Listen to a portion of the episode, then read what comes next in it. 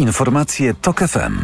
Będzie Centrum Diagnostyki Postcovidowej w Wojewódzkim Szpitalu Dziecięcym w Bydgoszczy. Budowa ruszy jeszcze w tym roku. W centrum będą diagnozowane dzieci nie tylko z poważnymi powikłaniami, powikłaniami po COVID-19, ale także m.in. z chorobami onkologicznymi. Agnieszka Wynarska. Doktor Danuta Kurylak najbardziej cieszy się na nową aparaturę diagnostyczną. Trzyteslowy rezonans pozwoli skrócić diagnostykę i kolejki. Do tej pory na przykład u pacjenta z chorobą nowotworową, e, na przykład centralnego układu nerwowego mózgu, to musieliśmy zrobić trzy badania rezonansu, czyli na przykład głowy, rdzenia przedłużonego i pozostałego odcinka rdzenia kręgowego. W tej chwili to będzie jedno badanie, czyli skróci się diagnostyka. To będzie ogromny zastrzyk dobra dla naszych pacjentów. Za budowę centrum odpowiada marszałkowska spółka Kujawsko-Pomorskie Inwestycje Medyczne, która przeznaczy na ten cel 50 milionów złotych.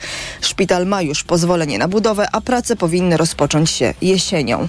Z Bydgoszczy Agnieszka Wynarska, TOK FM. Dzień babci i dziadka to dobra okazja, żeby porozmawiać z najbliższymi o cyberbezpieczeństwie. Seniorzy, seniorzy coraz częściej i sprawniej korzystają z internetu. Niestety jednocześnie cyberprzestępcy udoskonalają, swoje metody kradzieży.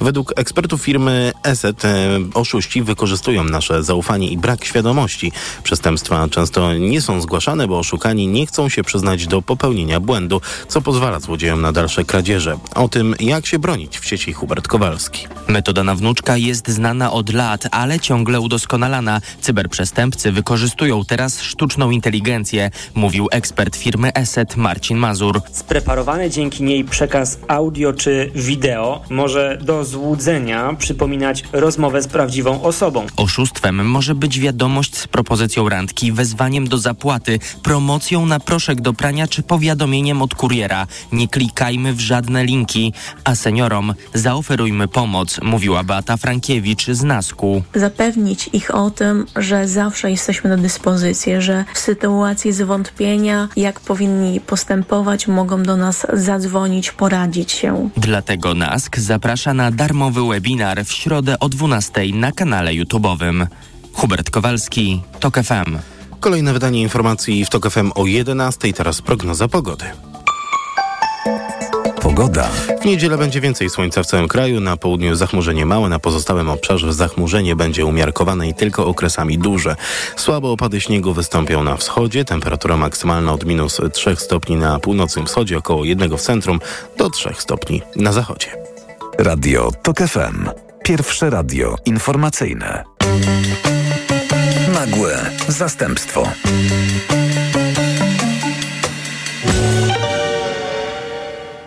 Nie wiem, jak często mają Państwo okazję rozmawiać z tak zwanymi nauczycielami akademickimi. Ja w zasadzie rozmawiam z nimi niemal codziennie. Z tych rozmów wynoszę jeden i ten sam wniosek, że nie ma gorszej roboty niż robota akademika oraz gorszego miejsca pracy niż uniwersytet. Oczywiście, gdybym marnował życie z kimś, kto tak jak ja pracuję w radiu czy w mediach, pewnie słyszałbym ciągle narzekania na media i jeszcze bym potakiwał, ale akurat tak się złożyło, że słyszę utyskiwania na uniwersytet. Właściwie nie tylko ten jeden warszawski, ten o którym dzisiaj będziemy rozmawiali, każdy jeden jest spaczony, niedofinansowany, źle zorganizowany, niewykorzystujący potencjału swoich pracowników i tak dalej, i tak dalej. A warszawski jest po prostu największy i to jego jedyna zaleta, albo raczej wada.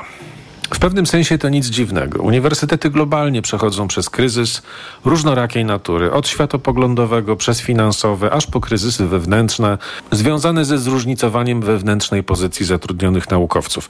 Jedni są tak zwani tenure, czyli mają coś na kształt niezwalnialności, a inni żyją z prekaryjnych kontraktów, z których trudno się utrzymać, nawet gdy uczy się w miejscu tak prestiżowym jak powiedzmy Oxford, o czym też paręnaście miesięcy temu w tym programie rozmawialiśmy. Ogólnie nie jest wesoło niemal nigdzie, z czego polskie życie akademickie chyba coraz wyraźniej sobie zdaje sprawę, bo jeszcze o ile, a tak ze dwie dekady temu często słyszało się bajania o fantastycznych zarobkach nauczycieli akademickich na amerykańskich uniwersytetach, o tyle dzisiaj chyba nikt już w nie nie wierzy. Wszędzie panuje klimat oszczędności i mocno okrojonych perspektyw zawodowych. Ale wysokość pensji akademickich w Polsce nie jest do końca rolą samych uniwersytetów, to nie one je określają, tu sprawy komplikują się na poziomie ministerialnym, więc trochę ta rozmowa jest też rozmową ogólną o kondycji edukacji per se. Jak więc oceniać uniwersytety i co to znaczy, że one mają dobrze funkcjonować? Piąć się w rankingach, mieć w tak zwanych zasobach ludzkich przynajmniej jednego noblistę, tworzyć przełomowe badania? W sumie to nie jest tak do końca to samo, co ten noblista wśród zatrudnionych, bo przeca Nobla dostaje się za coś, co się zrobiło dziesiątki lat wcześniej, prawda? A może po prostu mają być przyzwoicie zarządzaną szkołą, w której nie ma skandali? No ale tu znowu utkniemy w dyskusji o skandalu, co go dzisiaj tworzy. Napięcia obyczajowe są właściwie wszędzie, awantury między skrzykującymi się przedstawicielami generacji Z a starszym pokoleniem też mamy na porządku dziennym, więc co? No nie wiem, może na przykład brak takich sytuacji jak ta z minionego roku, gdy z Biblioteki Uniwersytetu Warszawskiego wyniesiono w dość prymitywny sposób dziesiątki egzemplarzy książek, których wartość kolekcjonerską podobno wycenia się na jakieś pół miliona euro. Kogo obciąża ta sprawa? Tu znowu wraca pytanie o funkcjonowanie uniwersytetu, który jako całość składa się w końcu z masy instytucji funkcjonujących do pewnego stopnia autonomicznie. Więc za to, że tak łatwo było wynosić cenne woluminy z buwu, odpowiada kto? Dyrektor czy rektor? Alojzy Nowak, obecny rektor, zwolnił dyrektorkę. Ale może jednak to on sam powinien odejść ze stanowiska. W 2024 roku, roku wyborów kolejnego rektora Uniwersytetu Warszawskiego, albo też raczej drugiej kadencji obecnie urzędującego rektora, te wszystkie pytania zyskują na aktualności. Nagłe zastępstwo. Jakub Janiszewski przy mikrofonie, a Państwa i moim gościem jest profesor Paweł Strzelecki, dziekan Wydziału Matematyki, Informatyki i Mechaniki Uniwersytetu Warszawskiego. Dzień dobry. Dzień dobry panie redaktorze, dzień dobry państwu. A również cztery lata temu kandydat na rektora Uniwersytetu Warszawskiego, którym ostatecznie jednak nie został. Teraz napisał pan na swoim blogu taki list, w którym deklaruje pan, że w tym roku nie będzie pan kandydował, bo to jest rok wyborczy dla uniwersytetu, tak jak dla wielu demokracji na świecie. E, dlaczego? Och, wie pan, mm, chce pan bardzo prostej odpowiedzi, czy obudowanej w jakieś porównania? Powiedzmy, postawmy na prostotę. Dlatego, że uważam, że uniwersytet, który jest olbrzymią instytucją i prowadzącą wiele skomplikowanych procesów, zasługuje na kogoś, kto po ludzku byłby silniejszy i sprawniejszy ode mnie. Ja uważam, że w moim życiu taki moment, kiedy mogłem uznać, że uniwersytetowi oddam 100% swojej energii, 105 jak będzie trzeba, był wtedy, 4 lata temu, a teraz po prostu jestem o te 4 lata starszy i, i nie byłbym w stanie robić ze stuprocentowym zaangażowaniem, całą siłą intelektu, ale też kondycji fizycznej, wszystkiego tego, co moim zdaniem przywódca w takiej organizacji powinien robić. Co to oznacza? Co to są za wyzwania? Bo to brzmi tak, jakby pan widział przed sobą górę lodową i mówił nie, nie. Wie pan, ja jestem jak. To teraz użyję porównania. Ja Jestem jak starzejący Himalajsta, który uważa, że nie pójdzie w góry, bo może być obciążeniem dla wyprawy. Okej. A to jest K2, czy to jest Mount Everest? Co to jest? Nie, no, K2 to może nie, ale Blisko. trochę niżej. Mo, może nie tak trudno. Nie tak trudno. To znaczy Uniwersytet y, Warszawski, no, który według rozmaitych naszych wewnętrznych rankingów tam łeb w łeb z Uniwersytetem Jagiellońskim bywa o pół włosa lepszy, czasem o pół włosa słabszy, należy do największych polskich uczelni. Yy, jakby o tym mówić zupełnie brutalnie, to troszkę jest pod pewnymi względami tak, że jesteśmy najlepsi w konkurencji Polska mistrzem Polski. Yy,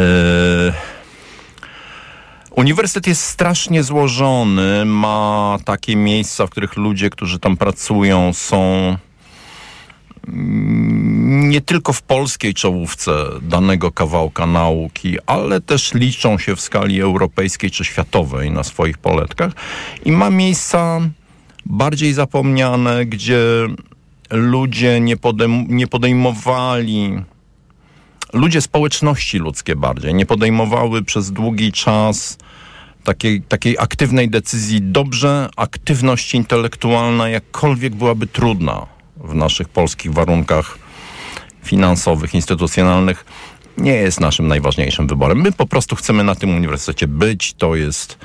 Przetrwać. e, Chcemy trw- no, na- nawet więcej trochę niż przetrwać. Chcemy w miarę przyzwoicie trwać. Ale po prostu ludzie mają bardzo różne mierniki tego, co nazywają przyzwoitym trwaniem i yy,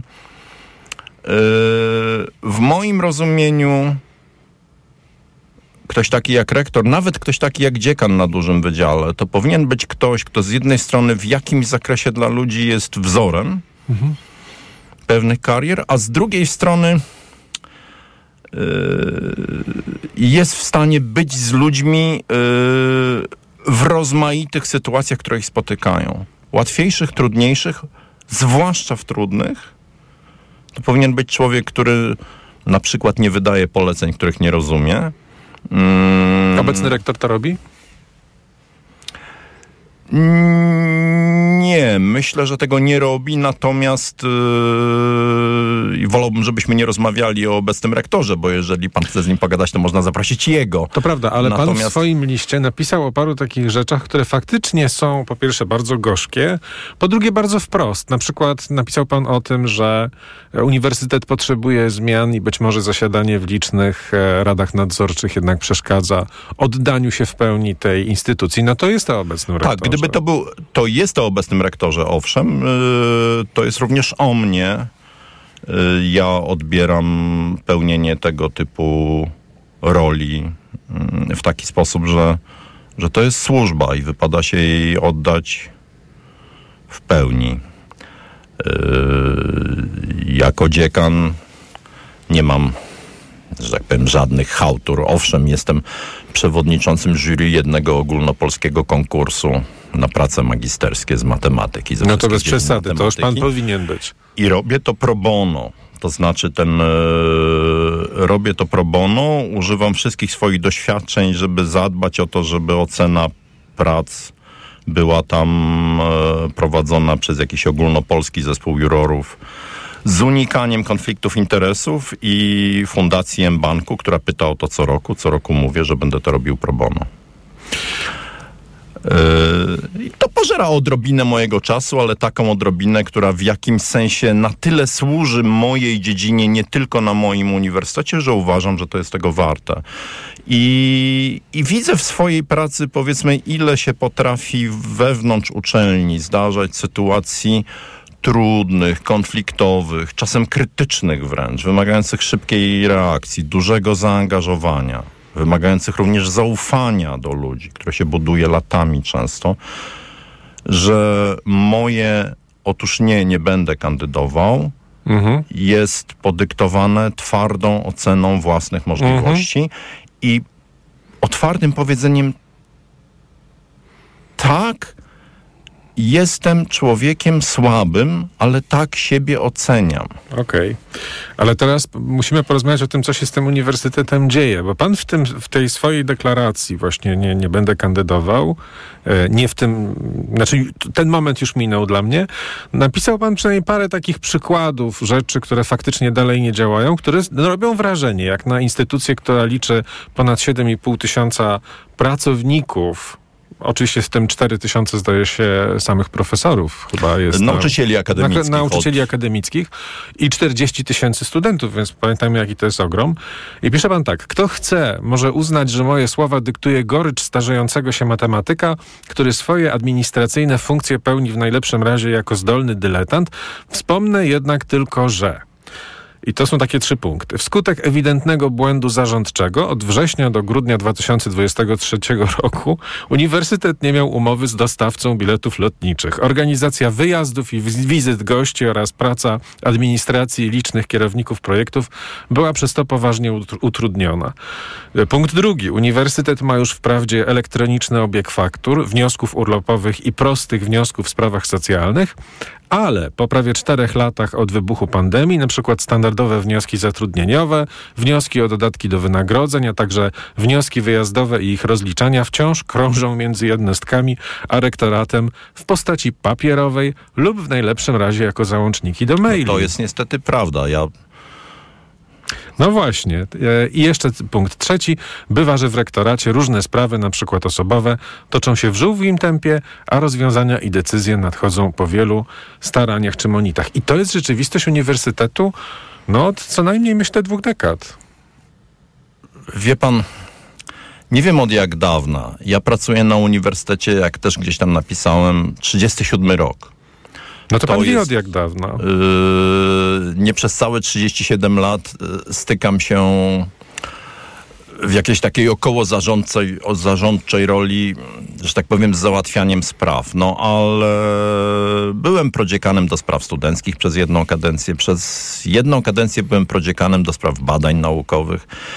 I teraz kończę drugą kadencję bycia dziekanem i żeby to żeby to nie zabrzmiało zbyt oskarżycielsko. Ja kocham ten uniwersytet. To jest moje miejsce pracy. Oddałem mu najlepsze swoje lata i mam nadzieję jeszcze wiele oddać. W trosce o, o studentów, o naukę, o to, co moi koledzy w różnych miejscach świata mówią Coś o tym gorzki uniwersytecie. słyszę w tym, to, co pan mówi, mimo, mimo tej No, miłości. dobra. Może jak w każdej miłości. Tak, no, poważne związki to nie są przelotne miłostki, w który, które się potem zostawia i zapomina. Poważne związki mają w sobie yy, również trudne chwile, czy trudne sprawy, których się nie omija, tylko się z nimi trwa. Yy, więc no, troszkę tak jest, że Wie pan, czy, czy uniwersytet mógłby sam z tym zrobić więcej? Ja uważam, że mógłby i to jest moje, moje subiektywne spojrzenie. Myślę, że nie tylko moje. A co jest oporem na uniwersytecie? Co tam jest, co tam się tak blokuje? Strasznie trudne pytanie, bo to pewnie odpowiedź zależy od człowieka. Ja panu powiem, gdzie widzę jedną z przyczyn e, lokalnie i powiem panu, Mm. c- co trzeba by robić, żeby to zmieniać. Otóż, kiedy byłem młodym człowiekiem na uniwersytecie, takim naprawdę młodym, to byłem w bardzo wielu sytuacjach świadkiem tego, jak profesura albo nawet całkiem młodzi, ale bardziej doświadczeni ode mnie ludzie traktują administrację uniwersytecką. Otóż wiadomo, że profesor, na przykład profesor matematyki, to jest z reguły dobrze wykształcony człowiek, logicznie myślący, bystry, który rozwiązania różnych problemów, także administracyjnych, jakoś tam sobie wyobraża, a administracja postsocjalistyczna jest y, wedle utartych różnych ludzkich myśli zasiedziała i odpowiada na różne pytania czy propozycje. Panie profesorze, ale przecież tego się u nas nigdy nie robiło. Tak, To jest taka... My tak nie robimy. My tak... Albo co więcej, nigdy, nie, nigdy żeśmy tego nie robili, w ogóle nie było co też panu do głowy. Mhm. Yy, I ten stan, zmiana tego stanu rzeczy trwa na uniwersytecie od długiego czasu. Ta administracja się bardzo zmienia. Czy mówi pan, że ciągle można to usłyszeć? To my tu tak nie robimy. Może nie dokładnie w tej formie, ale jakąś wersję tego komunikatu tak, można na uniwersytecie usłyszeć. I to mówi głównie administracja? Mm, No wie pan, ja jestem subiektywny w tej odpowiedzi. Yy, Ale nie kandyduje Nie, pan. nauczyciele, No, trochę nauczyciele odwagi. akademicy, niektórzy... Niektórzy też tak pewnie czasem mówią, ale administracja tak potrafi mówić. I, i ja mam również subiektywne wrażenie, że kilka ekip dziekańskich przez ćwierć wieku na moim wydziale, na tym, z którego pochodzę, w istotny sposób zmieniło administrację i myśmy się dopracowali, ja nie wiem w jaki sposób. Tak jak się pracuje z ludźmi i się z nimi jest po prostu, i się pokazuje, że w razie czego się dla nich będzie. Myśmy się dopracowali tego, że rozumiemy, że to jest nasze dobro wspólne bardzo mocno i że w różnych rzeczach ta administracja pełni taką rolę jak służba cywilna.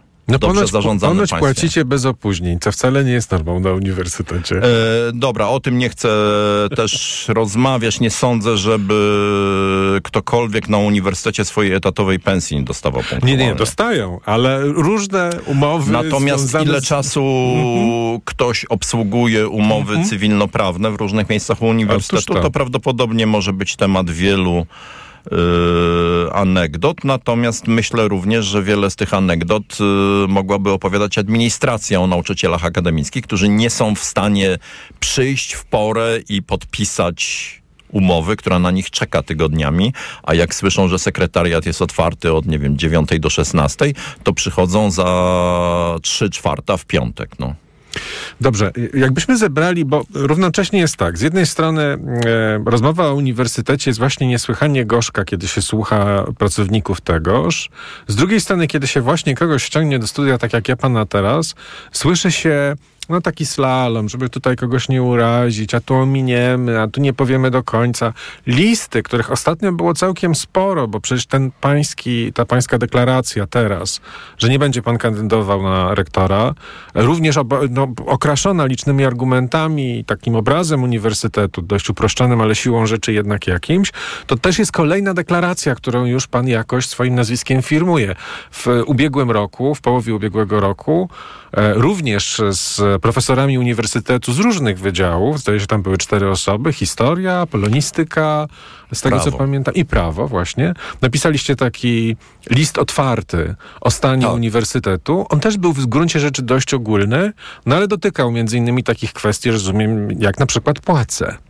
No dobrze, ale płace to jest coś, na co rektor nie ma dowolnie elastycznego wpływu, bo jak zaczynamy rozmawiać o płacach w szkolnictwie wyższym, to dotykamy pytania o to, jak nasze wspólne państwo, na które pan, ja i nasi słuchacze, słuchacze płacimy podatki, jak ono widzi rolę edukacji i szkolnictwa wyższego tak w ogóle. Dlatego właśnie zawarliście tam taki postulat, że uniwersytet powinien być tą instytucją, która wywiera presję na zmianę instytucją, która nie tylko... naukowców. Rozumie pan, ja osobiście uważam, że jeżeli ktoś mówi w imieniu własnym, albo grupa ludzi mówi w imieniu instytucji, nas należałoby cenić bardziej, to no w wersji minimum trzeba to przynajmniej jakoś odnieść do standardów widocznych zarówno w nowej Europie, jak i w starej. I nawet porównanie na linii Polska-Czechy może tu nas dużo nauczyć. Jakie by to było porównanie? Jakby ono brzmiało? No, ono by mówiło na przykład, że wewnątrz czeskich uniwersytetów yy, różnej jakości uniwersytetów są możliwe daleko wyższe procentowe różnice płac niż w Polsce. O ile procent? Yy, wie pan, ja niech się zastanowię. Kilka lat temu przy okazji którejś z kolejnych ocen parametrycznych rozmawiałem z czeskim kolegą po fachu, który wtedy był w ekipie dziekańskiej na Uniwersytecie Karola w Pradze. No i w pierwszej trójce czeskich uniwersytetów różnica średniej płacy wśród matematyków, którzy akurat w Pradze są rzeczywiście też bardzo dobrzy, była w okolicach 2 do 1 i jakieś narzędzia w rodzaju ówczesnych czeskich odpowiedników naszej tamtejszej listy czasopism punktowanych, która przeszła w zdegenerowaną listę ministra Czarnka, koniec końców, no też była kolosalna. To znaczy, ja z dużym szacunkiem patrzyłem na to, że tam nikt nie udaje, że osiągnięcie naprawdę topowe, takie widoczne w świecie, o którym wszyscy zanim zaczną czytać, to mówią, no tak, to musi rzeczywiście być dużego kalibru, skoro się ukazuje tutaj, a potem czytają. No to nikt nie udawał, że takie osiągnięcia daje się zrównoważyć yy, 30 przyczynkami w drobnych miejscach. Ale to było to... dużo wyraźniej niż w Polsce. Mhm. I, a poza tym również było tak, że na przykład y, Uniwersytet Karola już wtedy miał międzynarodową radę taką doradczo-nadzorczą przy rektorze. I ja rozmawiałem na przykład z jakimiś francuskimi kolegami czy koleżankami z tej rady i oni mówili, my im po prostu mówimy, jak to może wyglądać, jak Jesteśmy sami z różnych miejsc, nie wszędzie u nas to wygląda idealnie, ale jak pytają nas o taki aspekt życia uniwersytetu, to staramy się im pokazać jak najlepsze przykłady. I oni nas słuchają, ci Czesi. Tacy są, że nas słuchają. Nie mówią, nie, wiecie, bo my tu mamy naszą czeską specyfikę i czeskiego profesora lingwistyki może oceniać tylko inny czeski profesor lingwistyki. Tak jest w Polsce? No trochę tak jest, no. Czemu tak jest? Jak pan sądzi? Och, nie wiem. Może dlatego, że w różnych. Wie pan, no. My nosimy na sobie rozmaite zaszłości. Znaczy, bycie matematykiem w Polsce to jest bardzo, bardzo fajne miejsce w świecie akademickim, bo matematycy mogą mówić, my mamy polską szkołę matematyczną. To, to byli tacy ludzie, którzy mieli 30 lat w roku 1918 i przyszli i powiedzieli, będzie teraz nowa Polska, my w tej nowej Polsce chcemy się zajmować tym kawałkiem nauki i chcemy to robić absolutnie na poważnie. My rozumiemy, że ten kraj jest biedny, ale my my się będziemy tym bawić po pierwsze. To nas będzie cieszyć, dawać nam masę frajdy, ale my będziemy to robić bardzo poważnie i w ostrej konkurencji. No i się im udało. Im się udało, dlatego że moim zdaniem, dlatego że to była zespołowa rzecz. To było przekonanie jakiejś masy krytycznej w środowisku, że tak po prostu, tak się robi, tak, e, tak się robi. Nawet nie tak trzeba, ale tak No, się no robi, tak. my będziemy tak robić. Ale, I to no, nie wszędzie w Polsce jest. To no. prawda, ale musimy też pamiętać o tym, że no co z tego, że to było? Można by to było zaprzepaścić. Mogło to dzisiaj nic nie znaczyć. Ale widzi pan, to, że ja znaczy- im Mhm. jestem starszy, tym bardziej. Jak zaczynałem studia, to był 81 rok. Yy, słuchałem wykładu inauguracyjnego Ryszarda Engelkinga, który chwilę przedtem, yy, których nie chwilę przedtem, tylko yy, miesiąc czy dwa temu zmarł. Pięknego. I w ogóle, a potem słyszałem nazwiska tych różnych ludzi znanych z podręczników, z nazw ulic, etc. I mi się wydawało, że to jest jakaś archaiczna przeszłość. Z grubsza taka jak może, no nie wiem, może nie powstanie styczniowe, ale właśnie, nie wiem, pierwsza wojna światowa albo rewolucja 1905. A im jestem starszy, tym bardziej widzę, że tamci ludzie mieli swoich uczniów. Oni nie wszyscy zostali w Polsce, nie wszyscy przeżyli wojnę, ale wystarczająco wielu z nich przeżyło, zostało i dalej miało uczniów, że po prostu jakiś taki styl myślenia o ambicji intelektualnej, o tym, co na uniwersytecie wypada lub nie wypada, został w tym środowisku. Pewien standard wymagania od siebie i wymagania od otoczenia. Taki niewymuszony, tylko naturalny. Co na uniwersytecie nie wypada, pana zdaniem? Co by pan chciał wyplenić, gdyby pan miał takie moce, gdyby jednak pan miał władzę rektorską? Yy, mówienie, że nigdy się tego u nas nie robiło. Odsyłanie kogokolwiek, kto przychodzi. Wie pan, no nie wiem, no, yy, kogoś z innej komórki w administracji albo, albo uczonego, który przychodzi z projektem czy z jakąś sprawą. Odsyłanie w inne miejsca. Takie mówienie, nie, nie, nie, ta sprawa, To ja rozumiem, panie profesorze, ta sprawa, ale to nie u nas, tu ma pan y, telefon do tamtego biura w rektoracie, albo to będzie wymagało pana odwiedzin, albo pana telefonu, albo pana maila do tego to a tego działu w kwesturze Uniwersytetu Warszawskiego. Tylko y, wie pan, Takie tworzenie spraw osieroconych, rozumiem. tworzenie, sp- tworzenia spraw osieroconych chciałbym uniknąć. Chciałbym e, w razie czego doprowadzić do tego, żeby wszyscy ludzie uważali ten uniwersytet za coś swojego i rozumieli, że ja nie wiem, może to jest nadmiernie idealistyczny obraz, ale rozumieli, że ich praca jest cząstką dużej całości. Mnie na przykład uniwersytet y, w jakimś sensie, w takim zakresie, w jakim to dotyczyło mojej pracy, mnie to uniwersytet na moim własnym wydziale dawał. Ja jak byłem, jak miałem 20, nie wiem, 5 lat czy 7 i prowadziłem ćwiczenia z tego czy owego, to rozumiałem, że jestem cząstką wielkiej całości, bo mi to ktoś z moich starszych kolegów na różne sposoby, nie tak wprost idealnie, na różne sposoby dawał mi to do zrozumienia. I jak, jak się starzałem, jak byłem taki strasznie stary, powiedzmy miałem jakieś 35 lat, mm, to ktoś mi dawał do zrozumienia, że teraz widzi moją rolę troszkę inaczej, troszkę poważniej i oprócz tego, że oczekuje ode mnie jakiejś aktywności naukowej, to w wymiarze organizacyjnym albo dydaktycznym pozwoli mi robić to czy tamto. Na przykład odpowiadać za wykład dla 120 osób w całości. Jednoosobowo tym rządzić z jakimś zespołem prowadzącym. Czyli pan mówi teraz o czymś na kształt ścieżki awansu, tak? Tak, i te ścieżki awansu są potrzebne uniwersytetowi w różnych miejscach. Wie pan, y, no uniwersytet, no przykro mi to mówić, ale chyba w sferze administracji nie ma tak naprawdę w pełni sprofesjonalizowanego HR-u, że tak powiem. To znaczy, no ja jestem dziekanem dużego wydziału. Na wniosek z podpisem moim, czy kogoś zastępców i naszej pani pełnomocnik kwestora, rektorat chętnie zatrudni referenta, czy specjalistę, czy tak dalej.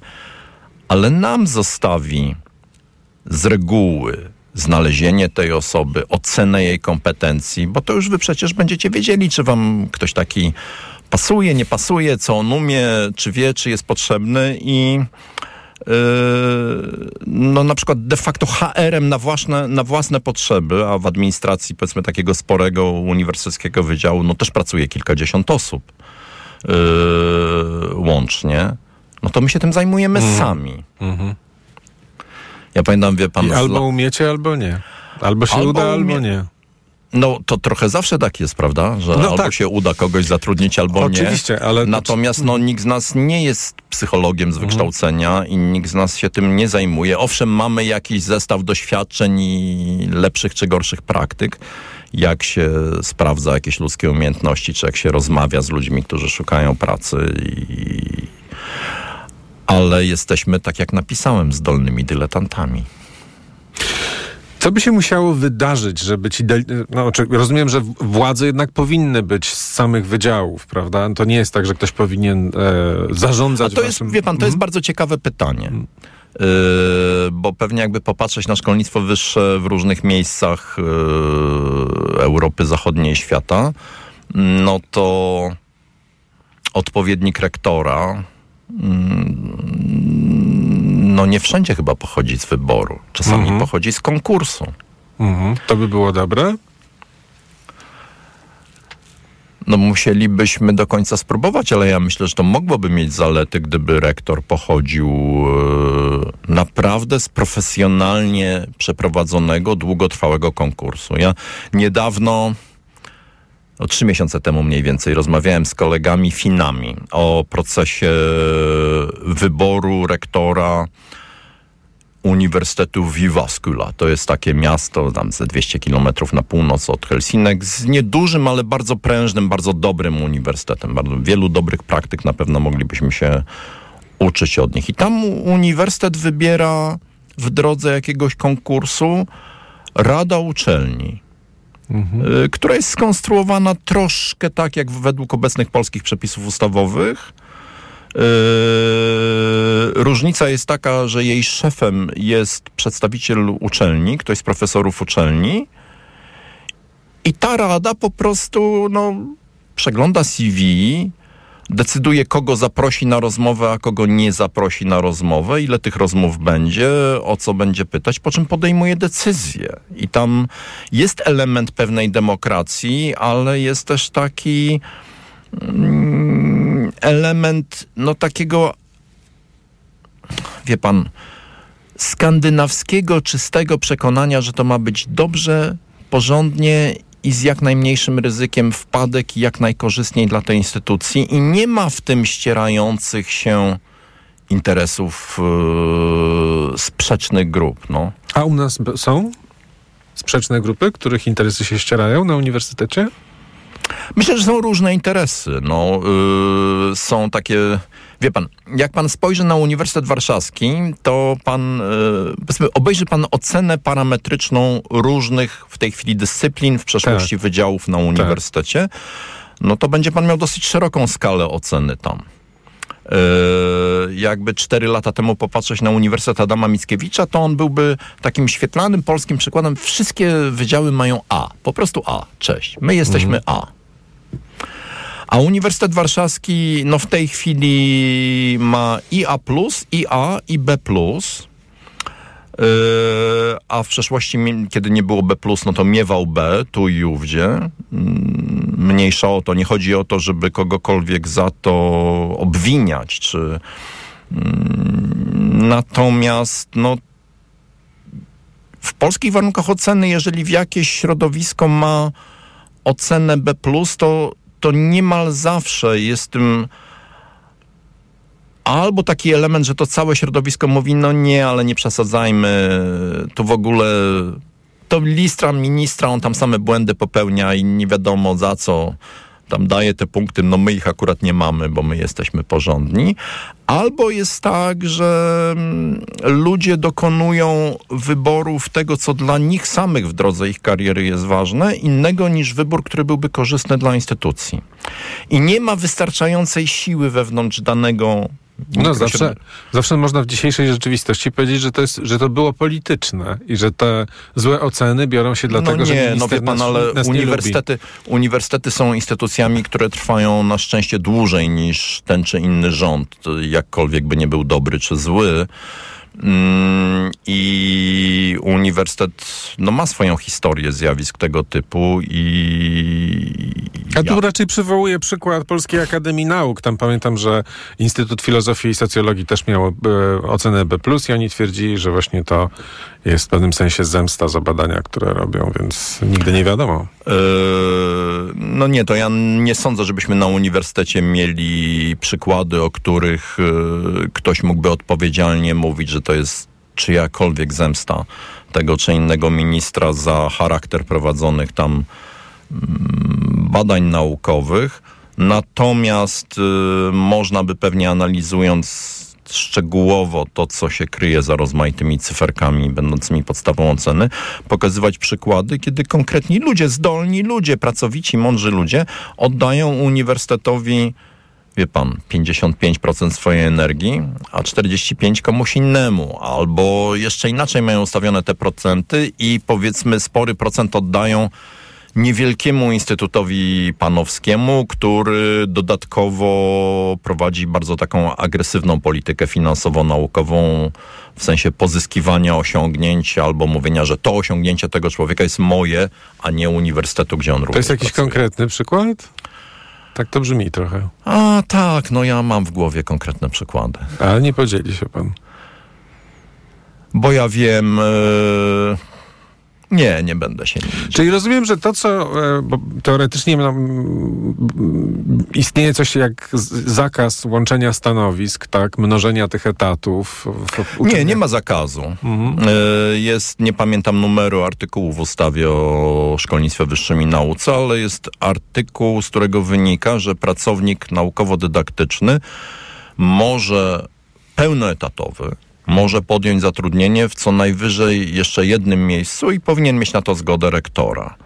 Mm, no, ale rektor w większości przypadków, y, i nie mówię tego o obecnym rektorze, tylko myślę, że o kolejnych pokoleniach rektorów uniwersytetu, nie ma żadnej innej polityki niż dać ten wniosek do zaopiniowania i jak jakiś dziekan czy dyrektor instytutu napisze nie widzę szczególnego konfliktu interesów i zobowiązań, to napisać dobrze zgoda, niech sobie człowiek w tych naszych spauperyzowanych lekko warunkach płacowych w porównaniu chociażby z Czechami, niech on sobie trochę dorobi. A jak człowiek nie ma pełnego etatu w akademii, mhm. to, to uczelnia nie ma żadnej, żadnej podstawy prawnej, żeby zapytać go, czy pracuje gdzieś jeszcze. Także jeśli ktoś ma na uniwersytecie powiedzmy 3 czwarte etatu, to może mieć jeszcze, mam nadzieję, że nic nie mylę, ale jestem dość mocno przekonany, że tak jest, ze dwa razy po trzy czwarte etatu, czy trzy w innych polskich instytucjach akademickich i nie będzie to sprzeczne z prawem. Polskie dzisiaj... prawo mogłoby być ostrzejsze. Mm -hmm. Mogłoby bardziej stać. Po, polityka państwa mogłaby -hmm. bardziej być w duchu płacę i wymagam. -hmm. Potrzebuję was, płacę i wymagam. Mhm. Wie pan, taki jeden z przykładów, o, o których od półtora mniej więcej roku chętnie mówię, to jest przykład pozycji Korei Południowej w różnych dziedzinach w nauce, mhm. ale mam też takie e, taką os osobistą anegdotę. Otóż e, w lipcu 22 roku Międzynarodowy Kongres Matematyków, który się odbywa raz na 4 lata, nie był w Sankt Petersburgu z oczywistych powodów, ale był awaryjnie w Helsinkach. I tuż przed tym kongresem zawsze się odbywa dwudniowe posiedzenie Międzynarodowej Unii Matematycznej. To jest taka instytucja, w której każdy kraj ma tam kilku swoich przedstawicieli, która decyduje o tych kongresach, decyduje troszeczkę o finansach, ale stosunkowo niedużych. Mm, no i było wiadomo, to właściwie wisiało w powietrzu, że jeden z medali Fields'a, czyli takich matematycznych nobli, dostanie południowy Koreańczyk, pracujący w, Pin w Princeton, ale jednak południowy Koreańczyk.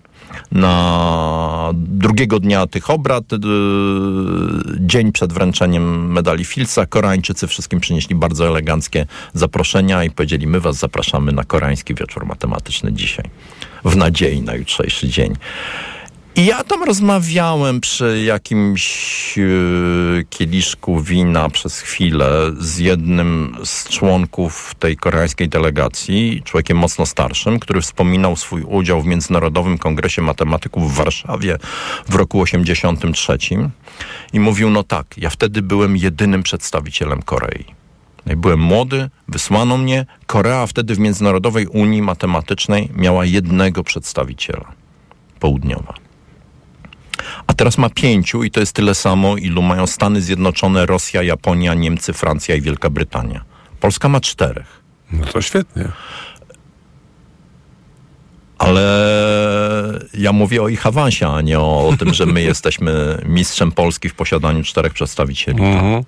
Mhm. Ja mówię o ich awansie i ten awans zapewne, nie znam się na wewnętrznej polityce, w szczególności polityce naukowej Korei Południowej, polegał na tym, że różne ekipy mówiły dobrze, edukacja w naszej sytuacji politycznej, geograficznej, gospodarczej jest super ważna i kształcenie jest super ważne i będziemy kopiować ileś dobrych wzorów, będziemy starali się być w otwartym kontakcie ze światem naukowym wszędzie, będziemy nawet tam posyłać ludzi sami i będziemy mieć nadzieję, że u nas będzie na tyle atrakcyjnie i dobrze, że spora część z nich wróci.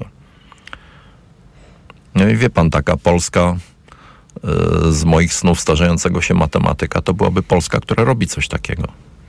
W dużej skali, w skali większej niż jeden uniwersytet. Rozumiem, że jest raczej odwrotnie. No, czy jest raczej. Znaczy, nie da się powiedzieć, że jest zupełnie odwrotnie, bo jest sporo mechanizmów, które służą temu, żeby na przykład przyciągać, próbować Jakie? przyciągać ludzi. No jest Narodowa Agencja Wymiany Akademickiej, granty NAW, jakieś powrotne, jest Narodowe Centrum Nauki. W różnych miejscach, tam gdzie jest trochę lepiej naukowo, to yy, środowiska starają się budować takie mechanizmy, na przykład mieć ze dwa, trzy stanowiska adiunkta ze specjalnym konkursem i z trochę wyższą płacą żeby przyciągnąć kogoś, kto już nie ma 29 lat, ale na przykład ma 33 i jakieś doświadczenie międzynarodowe, bo pobył na jakimś postdoku. No, fizycy na Uniwersytecie Warszawskim coś takiego mają. My też mamy. Mamy oprócz zwykłych adiunktów, adiunktów imienia Eilenberga, Samuela Eilenberga matematyka, informatyka z Warszawy. Ale ja mam wrażenie, I... że jak pana słucham, że wy i tak jesteście dość szczególni, to chyba wszyscy pod, podkreślają, że to nie bez przyczyny akurat, nie wiem, matematyka, czyli mm, informatyka i mechanik, cały ten, ten wydział, plus fizyka, plus chemia, to są jakieś takie, e, no powiedziałbym, brylanty uniwersyteckie, jeśli chodzi o Uniwersytet Warszawski. Ja na bardzo nie, no jak się przejrzy listę mhm. kategorii A+, na uniwersytecie za ostatnie tam, nie wiem, 10 lat, to tam będą różne środowiska humanistyczne i społeczne też. Oczywiście. Będą tam historycy, psychologowie, Oczywiście, ale utrwaloną renomę, to akurat takiej renomy długotrwałej, to akurat wiele wydziałów nie ma. To e, też się nie oszukujmy. E, mnie ciekawi coś innego. Czy to, co się dzieje z Uniwersytetem Warszawskim te problemy, które są na uniwersytecie, niskie płace, frustracja, e, takie poczucie, że właśnie stykamy się cały czas z jakimiś odmowami, z niemocą, z niechęcią administracji, która właściwie bardzo często nie pomaga, nie pomaga przy robieniu badań, nie, jakby nie ułatwia. I wszyscy mają takie poczucie, że bardzo często lądują sami z rozmaitymi projektami. Czy to jest e, właściwie opowieść jednak o kryzysie takim, powiedziałbym, akademii szeroko rozumianym i dużo wykraczającym poza tylko kwestie Polski, czy to jest właśnie nasze? Jak pan to widzi? Nasze polskie, nasze uh-huh. warszawskie? Uh-huh. Och. Mm, to ma bardzo silną komponentę naszą polską. Uh-huh. Tak od po prostu. Yy, wydaje mi się też, że poziom komplikacji naszego prawa w takim zakresie, w jakim ono doty dotyczy uczelni wyższych, a dotyczy w bardzo szerokim zakresie, szerszym niż się, że tak powiem, wykształconemu laikowi wydaje, bo nie tylko ustawa o nauce i szkolnictwie wyższym dotyczy mm, uniwersytetu, ale prawo zamówień publicznych, kodeks pracy, dyscyplina finansów publicznych, ileś takich rzeczy dotyczy uniwersytetu i wiele z trudności mm, organizacyjnych nauki w Polsce wynika z tego, że prawo stanowi czasem ciasny gorset, który w dodatku ludzie boją się interpretować. No, dlatego, że on ma tych sznureczków i powiązań strasznie dużo. Z drugiej strony ja bym nie mówił, że o, wszędzie pastwiska są zielone, tylko u nas takie wydeptane. Mm, no bo ktoś z moich dobrych przyjaciół, kto porzucił Polskę na rzecz Uniwersytetu w Pittsburghu, Piotr Hajłasz, profesor tam w tej chwili, mm, przyjeżdżając do Polski raz na jakiś czas i wiem, będąc troszeczkę w polskim środowisku naukowym, mówi, ta wasza administracja to wcale nie jest zła. U nas teraz na Uniwersytecie w Pittsburghu jest taki kryzys i już takie okropne osoby tam chairman ma w tej administracji, że w ogóle Także, Czyli pan, no, kolejna, no, być może kolejna ja, z legend. Ja nie chciałbym malować takiego obrazu, że w ogóle u nas wszędzie jest źle. U nas potrafi być w wielu miejscach trudno, yy, to inaczej. ale to nie znaczy, że jest źle. Panie profesorze, powiedziałby pan komuś dzisiaj, komuś młodemu, kto przejawia jakieś talenty matematyczne, że uniwersytet to jest dobre miejsce pracy? Tak. Jednak. Tak. Dlaczego? Wie pan. Dużo westchnień. Dobra, dobra, okej, okay, no ale mogę sobie wzdychać trochę, no potem mówię. Mm, dlatego, że to, że, że matematyka to jest piękny zawód, że jak ją to nie jest uprawiać, że jak ją uprawiać w Polsce, to Uniwersytet Warszawski jest znakomitym miejscem, nie jedynym, ale jest znakomitym. Warszawskie środowisko matematyczne jest bardzo mocne. I ja mam w tym wszystkim taką nutkę staroświeckiego patriotyzmu z właściwą mieszanką romantyzmu i pozytywizmu i to też za mną przemawia. I tak sobie myślę, zawsze jestem, nawet jak się starzeję, to jestem, mam sobie jakiś optymizm przy myśleniu o przyszłości. Taki, że nie na pewno będzie lepiej, ale że są spore szanse, że będzie lepiej i, i możesz to robić tu. Wie pan, ja mam różnych kolegów, którzy na różnym etapie życia zdecydowali się wyjechać z Polski, uprawiać swój y, fach gdzie indziej. Mam też przyjaciół, y, na przykład, którzy porzucili, nie wiem, Niemcy na rzecz Stanów Zjednoczonych albo Francję na rzecz Szwajcarii.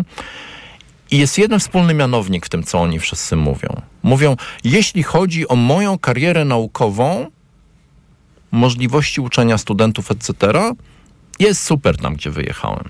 Całkiem super. No, może ludzie, którzy pojechali na nie na, na, absolutnie najlepszy uniwersytet amerykański, mówią, że takich studentów jak w Warszawie to jednak tam nie ma w takiej liczbie. Ale oni wszyscy mówią, jestem teraz w takim wieku, gdzie bardzo chętnie miałbym wpływ na politykę wewnętrzną mojej instytucji. I jednak, kurczę, jest jakiś taki szklany sufit, jakaś taka szyba, która sprawia, że nie mam tego w takim stopniu, jak mógłbym mieć no będąc takim prawdziwym native'em mm -hmm. tam. Mm -hmm.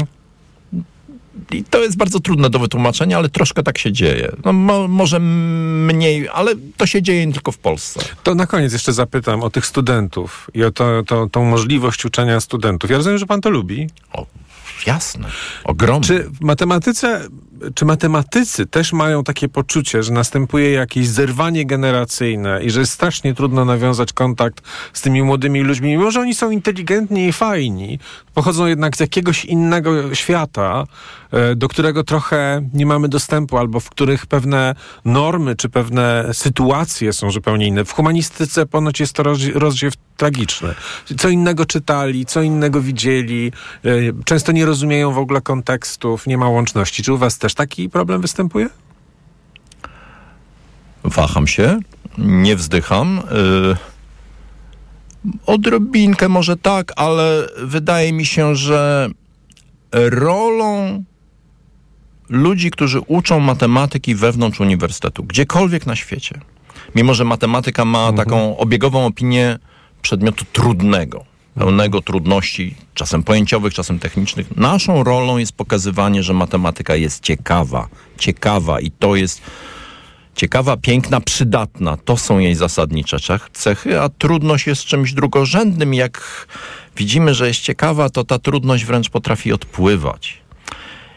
I cały czas są studenci, wobec których można to robić i po prostu rozumie pan to, jak człowiek czuje, o właśnie się udało im to pokazać. To to jest taki kawałek nagrody, że yy, no olbrzymi. Ja mam, mam, mam dwie rzeczy, które sprawiają, że uwielbiam robić to, co robię. Nie jako dziekan, tylko jako profesor matematyki na uniwersytecie. Pierwsze to jest taki błysk zrozumienia i super głębokiego zainteresowania na twarzach studentów, a drugi to jest taki taki no high, bym powiedział, który człowiek odczuwa, jak coś zrozumie i naprawdę dowód mu się zepnie. To... Profesor Paweł Strzelecki, Wydział, e, e, dziekan Wydziału e, Matematyki, Informatyki i Mechaniki Uniwersytetu Warszawskiego. Dziękuję bardzo. Ja również bardzo panu dziękuję i państwu. Kłaniam się. Nagłe zastępstwo.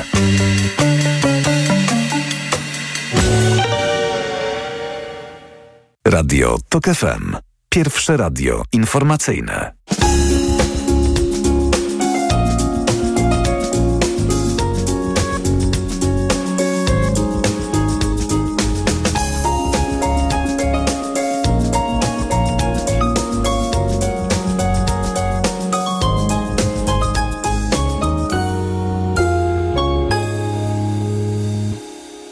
Szanowni Państwo, Zwracam się dziś do Państwa jako marszałek Senatu Rzeczypospolitej Polskiej w formie telewizyjnego orędzia, bo jest to jedyna forma, jedyna droga, aby ta prawda mogła dotrzeć do wszystkich. Szanowni Państwo, Wczoraj marszałek Senatu w bezprecedensowy sposób wykorzystał narzędzie, jakim jest orędzie państwowe, do próby okłamania i wprowadzenia w błąd Polaków. Trwająca kampania wyborcza nie zwalnia nas, polityków, z odpowiedzialności a przede wszystkim z przyzwoitości. Kłamstwa nie mogą pozostać bez odpowiedzi. Czas nie pozwala na przedstawienie wszystkich afer PiSu, których liczba idzie w dziesiątki. Opozycja i zaprzyjaźnione z nią ośrodki medialne rozpętują całą machinę kłamstwa i hejtu na rząd. Zapracowaliśmy na miano reduty demokracji, w której dobro zwycięża zło, a prawda triumfuje nad kłamstwem. Radio TOK FM. Pierwsze radio informacyjne. Posłuchaj, aby zrozumieć. To Polacy będą decydować, jakiej chcą Polski. I teraz też tak będzie.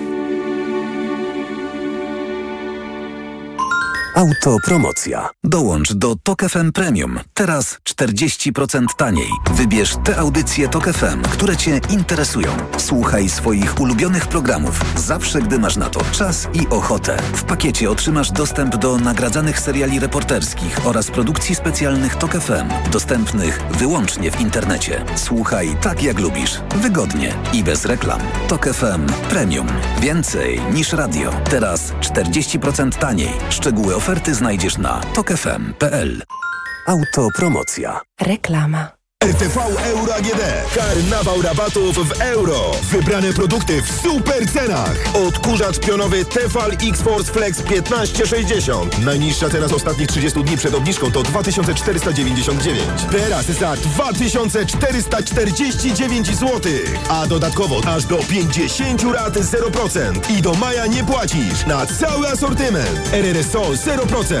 Promocje do 31 stycznia. Regulamin w sklepach i na euro.com.pl Za dużo obowiązków, za mało odpoczynku. Przez to wciąż czułam się zmęczona i dlatego byłam przygnębiona.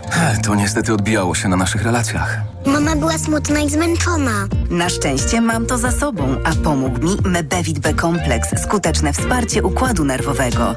Suplement diety Mebevit zawiera kompleks aż siedmiu witamin z grupy B dla sprawnej pracy umysłu. Teraz jestem mniej zmęczona i dzięki temu odzyskałam dobry nastrój. Mebevit B kompleks. Odzyskaj balans. Zdrowit. Chwilę delikatności zapewnia Regina papier rumiankowy. Wyobraź sobie przejrzystą wodę, górski potok i unoszenie się na falach. Spacer w lesie wczesną wiosną. Odpoczynek na przyjemnie rozgrzanym piasku. Widzisz? To trwało tylko kilka sekund, ale Regina papier rumiankowy zapewnia ci delikatność i miękkość każdego dnia.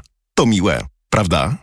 Barbara, a gdybyś była babcią? Ja babcią, Marian? Tak, tak, ty babcią. To jaki prezent chciałabyś dostać? A, no to taki z Media Expert. Taki z wielkiej wyprzedaży. Setki rewelacyjnych pomysłów na prezenty z okazji Dnia Babci znajdziesz na wielkiej wyprzedaży w Media Expert. Telewizory, smartfony, laptopy, tablety, ekspresy do kawy i AGD w super niskich cenach. Więcej w sklepach Media Expert i na mediaexpert.pl. Podróże małe i duże? Teraz jeszcze tańsze z BP. W każdy czwartek i niedzielę paliwo premium Ultimate Diesel w cenie paliwa regularnego. Szczegóły na www.bp.pl. BP. Kierujemy się Tobą. A pamiętasz, córciu, jak Tosia pierwszy raz zobaczyła krowę i powiedziała: O, jaki duży pies.